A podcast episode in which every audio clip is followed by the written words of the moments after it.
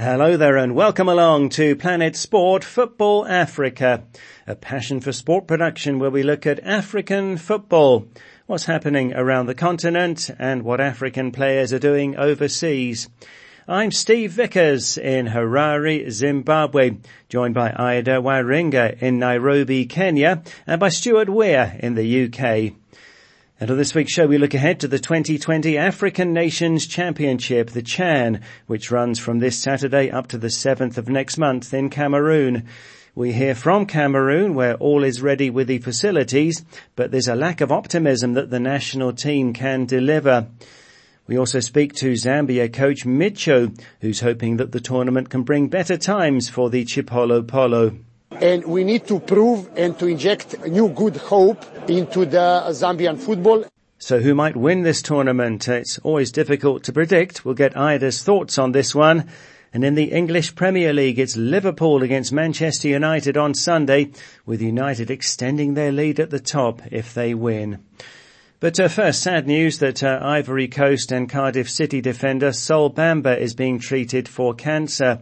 The 35-year-old Bamba has been diagnosed with non-Hodgkin's lymphoma and is undergoing chemotherapy.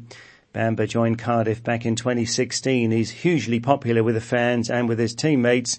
And in a statement, Cardiff said that during treatment, Sol will support his teammates at matches and younger players within the academy with whom he'll continue his coaching development.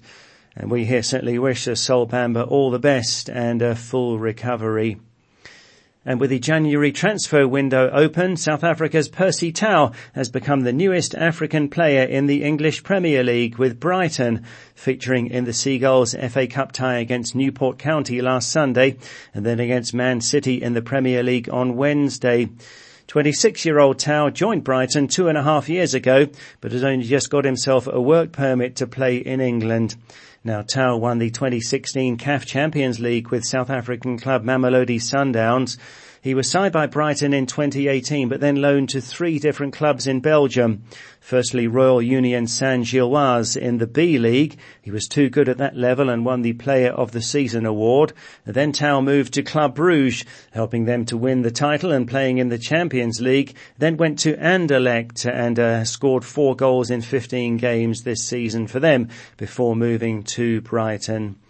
Well, the Seagulls explained that the club has received a governing body endorsement, uh, this, the new points-based system for non-English players, which came into force last week uh, following the UK's exit from the European Union, the Brexit. So we'll see how Percy Tau does in the English Premier League with Brighton. He's very highly regarded in this part of Africa after his time with Sundowns in South Africa. Right now to the CHAN, the 2020 African Nations Championship, which runs from this Saturday up to the 7th of next month in Cameroon. This is the sixth edition of the tournament. It was introduced in 2009 and is a continental championship, but unlike the Africa Cup of Nations, this is for home-based players only. This makes it very difficult to predict and it means that while countries like Cameroon, Mali and Burkina Faso would go to the Nations Cup with squads of players who are based in Europe, for the Chan they can only use their home-based players. So Cameroon are hosting the tournament, which should have been played last April, but was postponed because of COVID-19, and the virus has interfered with preparations for most teams, as their domestic leagues were either delayed or called off, and Namibia and Zimbabwe both lost many days of training because of positive COVID-19 tests in camp. Well, the last edition was back in 2018 and Morocco hosted and won. And the player of the tournament, Ayoub El Kaabi of Morocco, had a big move to China after the tournament. DR Congo have two titles. There's one for Morocco, Tunisia and Libya. And the DRC have qualified again. Along with Zimbabwe, they have qualified five times. Now teams that didn't make it this time include Nigeria, Senegal and Ghana. And Egypt don't participate in the Chan as they feel they'd be too strong with so many good home-based players. With this update from Cameroon, here's Planet Sport Football Africa's Njie Eno. Popular fervor is at its apex in Yaoundé, the curtain raiser of the African Nations Football Championship at the Amadou Ahidjo Stadium. The tournament Africa's second Pinnacle Nations Jamboree is bringing together 15 teams and host Cameroon. and unlike several major sports gatherings worldwide staged without fans, the Chan will unfold before the eyes of thousands of diehards. The Confederation of African Football, CAF, has endorsed the local organizing committee's quest for fans, authorizing stadiums to receive up to 25% of its capacity during the first hurdle of the competition.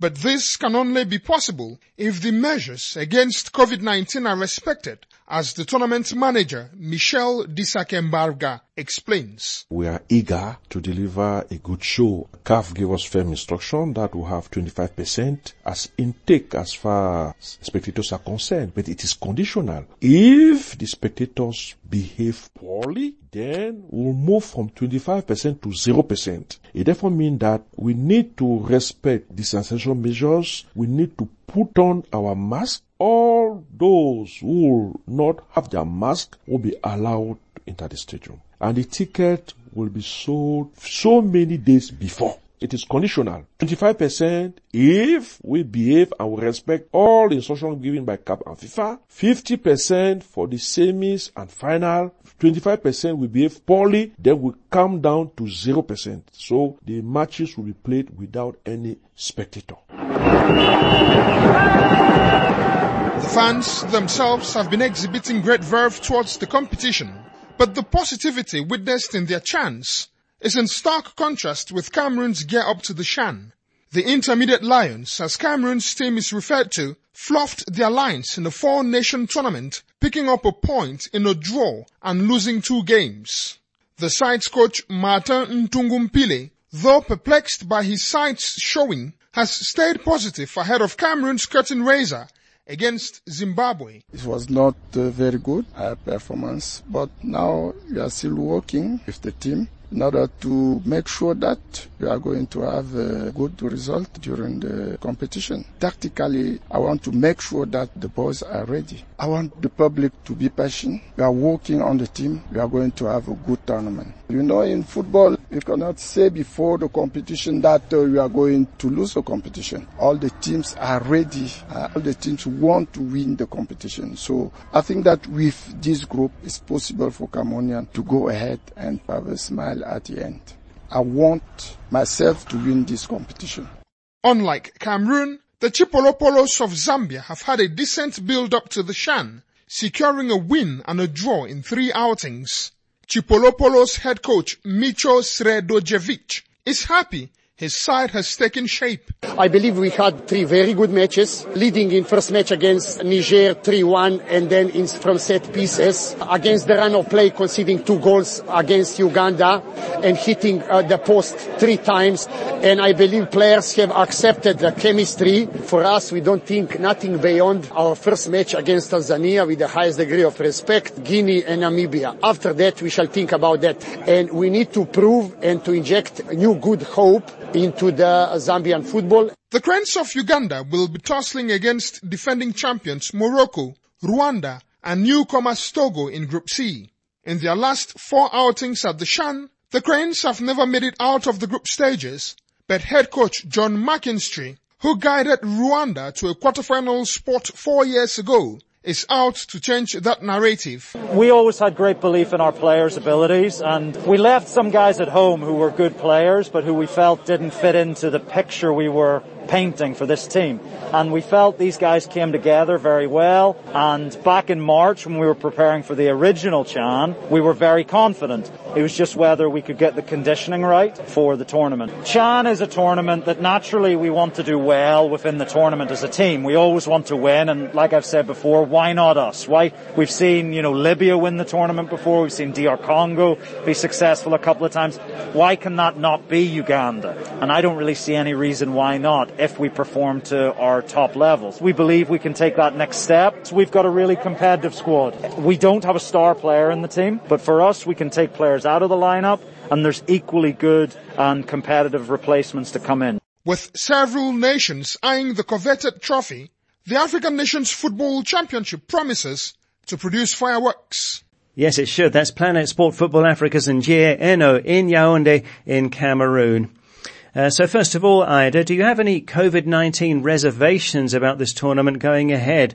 This is the biggest football event staged in Africa by far since the start of the pandemic. Well, Steve, you know, reservations will be there, but as we keep saying, uh, at this point, I think it's just more about learning to live with the virus, you know, than anything else. And some concerns as well about some of the separatist violence, um, that is in the west of Cameroon, possibly affecting the tournament, though, you know, the government has come out, deployed troops in various areas to try and curb that, and of course has reassured both, you know, players and fans alike of their safety. Don't forget that we saw the 2016 Africa Women's Cup of Nations happen against a very similar backdrop. It went smoothly. So, you know, of course we are hoping for the best on this one. But look, back to the football. It will be interesting, Steve, to see how the local organizing committee handles the Four Nations warm-up event, you know, to give some level of indication ahead of the Chan, though of course we are talking about 16 teams for the main event. So, you know, that's up to four times. But some concessions from CAF ahead of the showpiece, Steve, they will allow up to 25% capacity attendance during the group games. And that is set to rise up to 50%. That will be during the semi and the final as well. Of course, you know, this is based on strict following of the COVID-19 rules. You know, we're talking practicing social distancing, you know, the fans wearing their masks, sanitizing, though whether that will truly be in force will be another thing entirely. Steve, a new rule as well, up to four substitutions can be made, uh, but that will only be in the case of extra time. So of course, you know, this will only be in place during the elimination stages. Plus, overall, I think this is a great opportunity for Cameroon, you know, to get to host Chan in 2021 ahead of hosting the AFCON in 2022. Steve must be huge, gives them an opportunity to show what they can do, you know, and of course, in one way or another, hit two birds with one stone, at least, uh, from an infrastructural standpoint. So it must be for them at least some form of blessing in disguise, you know, that Ethiopia weren't able to host this and then it went on to the West Africans, Steve. Yes, and Ida, we still have many skeptics who say that this tournament doesn't really serve much purpose, uh, being for home-based players only.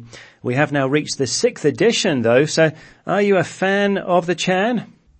Um, let me put it this way, Steve. I'm a fan of football, you know, and the Chan had and I believe still has relevance within the context of African football. Whether it's been developed to move with the times is another thing entirely, you know. But look, the, the main idea behind the African Nations Championship was to turn the focus on players who ply their trade locally and if you ask me, the concept was brilliant, you know, and hopefully in the process, the, the aim was to strengthen national leagues, you know, because for so long and even in recent times, the focus has predominantly been on African players abroad. So yes, the idea was great, but the end product, Steve, and especially in the last few editions has been less than convincing, at least for me. It's a general sentiment, you know, that some of the African giants don't really take the tournament too seriously. And, you know, as you said there, you know, the likes of Nigeria, Senegal, Ghana, Egypt, even Tunisia won't feature in this 2021 edition. So it begs the question, is the tournament as competitive as it can possibly be? To me, of course not. Absolutely not. But Steve, does it still provide a chance to the players participating to make something of that opportunity? Absolutely.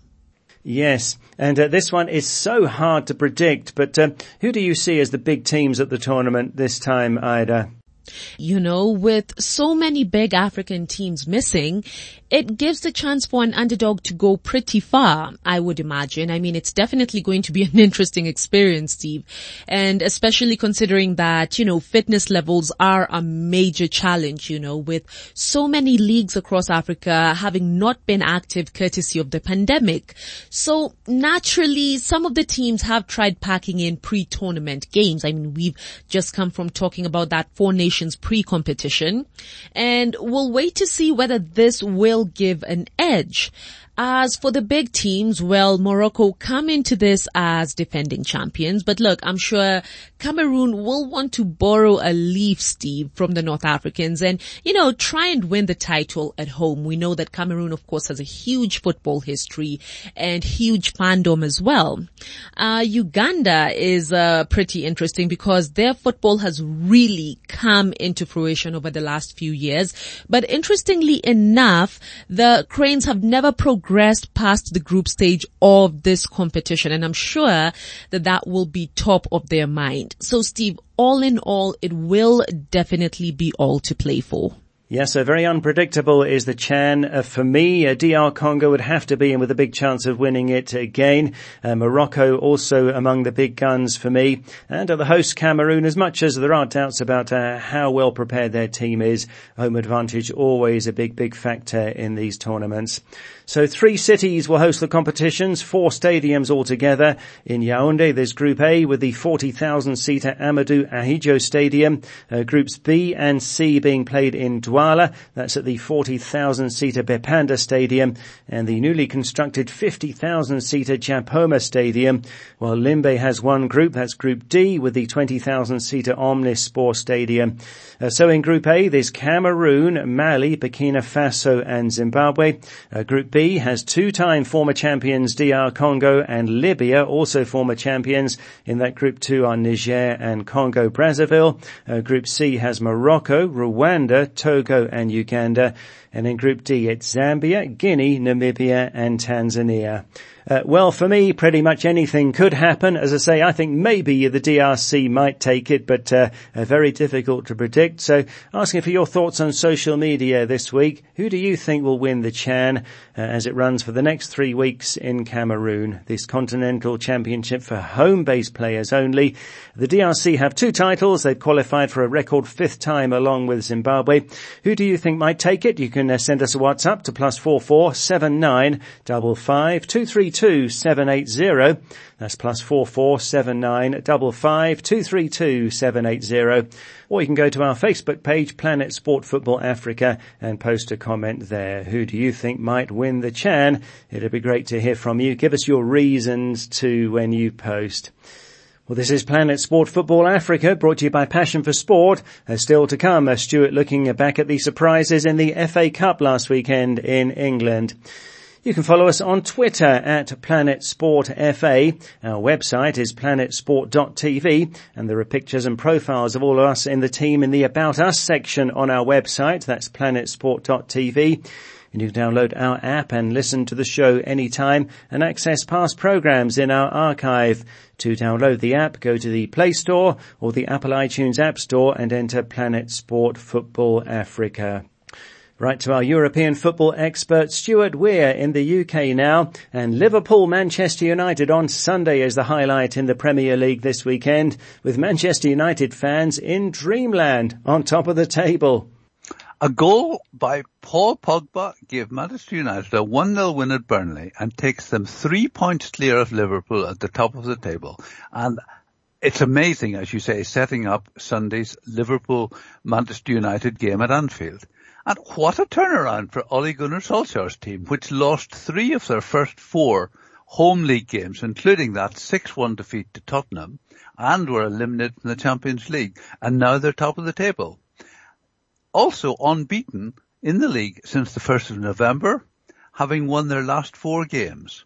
And ironically, their following weekend after playing Liverpool in the league, Manchester United are at home to Liverpool in the FA Cup, so playing them twice uh, in eight days, amazing. Now Manchester City struggled to beat Brighton 1-0, but are now third in the league table, just four points behind Manchester United, but with a game in hand. So the title race is really hotting up at the moment. Yes, Manchester City's steady rise is looking ominous now. I'd say they're in with a big, big chance of taking the title. And uh, Stuart, last weekend's FA Cup games gave us lots of entertainment. Well, you know, when I was growing up, Steve, the FA Cup final was the highlight of the year. For one thing, the Cup final was probably the only game you saw on live television, but how things have changed during my lifetime. And as we've said many times, the FA Cup has lost some of its value, with many of the top clubs choosing to rest their best players uh, to concentrate on the league and the Champions League. But last weekend we saw the third round of the Cup, that fascinating magical round in which 20 clubs from lower divisions join the competition along with the Championship and Premier League clubs who come in at that point. And in a way, the COVID crisis, forcing all 32 ties to be settled on the day, made it more interesting, albeit with no spectators. The two big shocks were Leeds United losing 3-0 to Crawley Town of League Two and West Bromwich Albion losing to Blackpool of League One on penalties. But to be fair to Blackpool, they led twice in normal time. Two other Premier League clubs survived, but only just. Burnley beat MK Dons on penalties, but Burnley were behind for an hour, equalising only in the fourth minute of stoppage time to take the game to extra time and penalties. And Brighton needed penalties to beat Newport. Brighton won 4-3, but only after goalkeeper Jason Steele had saved no less than four penalties. Teams rotating their squad and resting players also gave opportunities for younger players. Think about the day that Alfie Devine had, he's just 16, found himself playing for Tottenham alongside Gareth Bale, and he scored. Divine intervention, perhaps.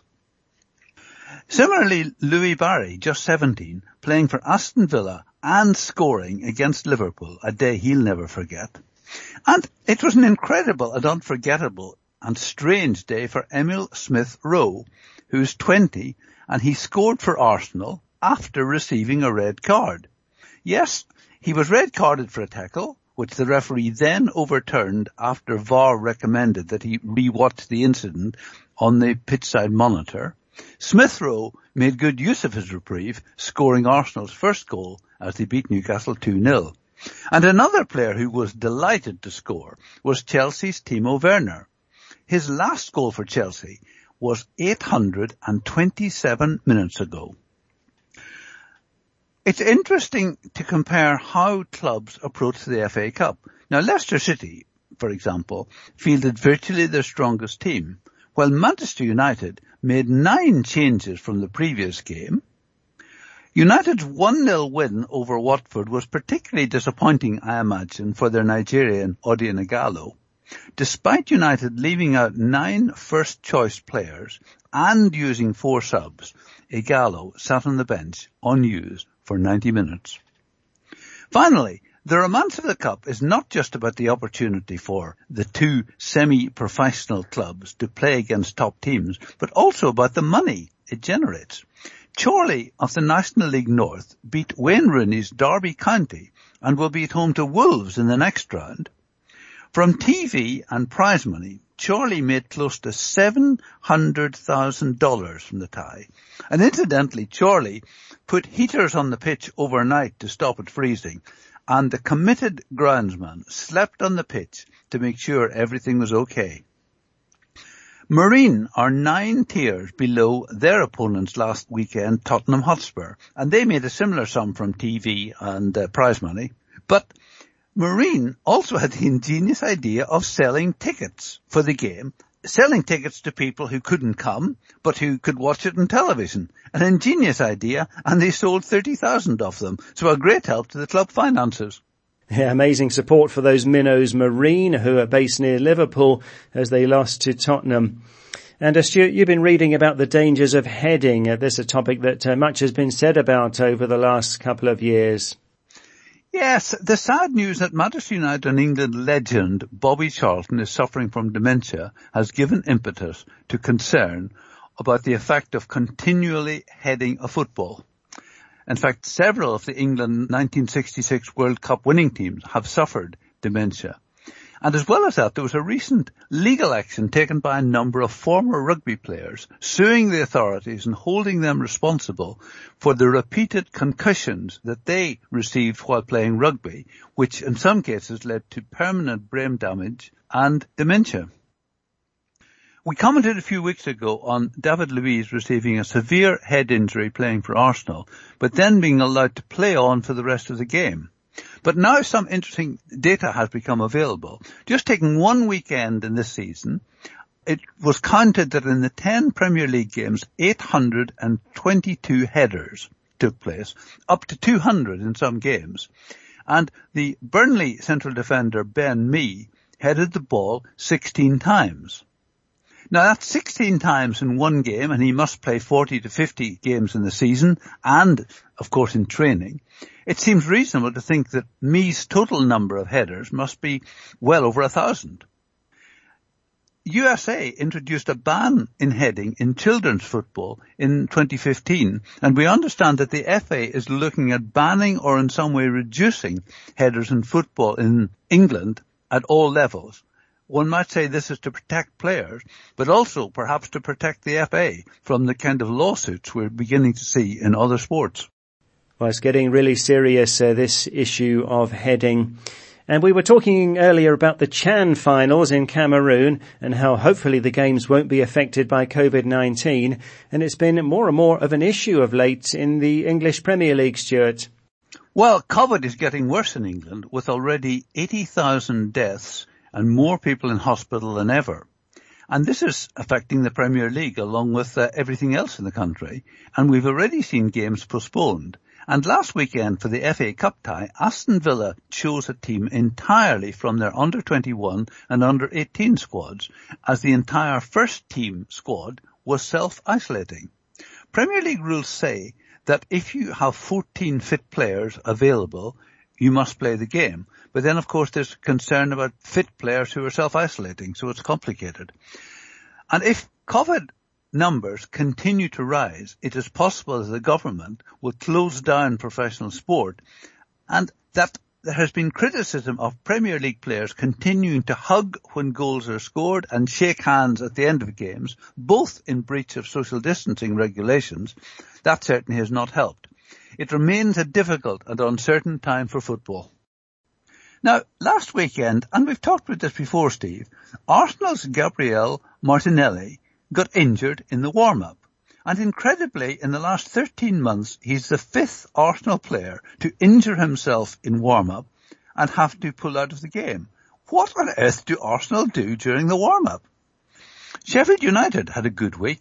They followed a win over Bristol Rovers in the FA Cup with their first Premier League win of the season at home to Newcastle United. Let's hope Sheffield United can build on this. Now, Steve, I've been looking at some of the big money transfers and you know, big money doesn't always guarantee success in the Premier League. Take three players who cost around $95 million. Nicolas Pepe at Arsenal. He has only had five starts this season. Or Kepa, the Chelsea goalkeeper, he has not played since they signed Edouard Mendy the Senegalese keeper.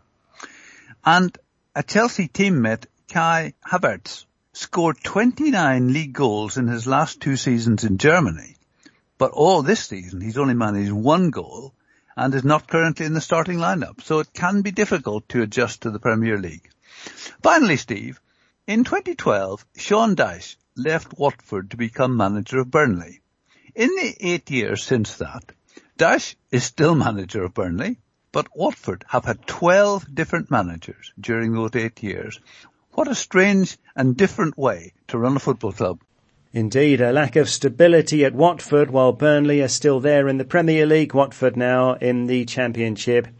Thanks a lot, Stuart. Uh, that's it for the show for this week. Our question again on social media. Who do you think's going to win the Chan, the African Nations Championship in Cameroon? It is a tough one to forecast, but give us your thoughts on social media. You can go to our Facebook page, Planet Sport Football Africa, and post a comment there, or send us a WhatsApp to plus four four seven nine double five two three two seven eight zero. That's plus four four seven nine double five two three two seven eight zero. Who do you think will win the Chan? Who are the main contenders? And uh, do give us your reasons there. Well, from me, Steve Vickers in Harare, from Ida Waringa in Nairobi, and Stuart Weir in the UK, thanks a lot for listening, and Planet Sport Football Africa is a passion for sport production.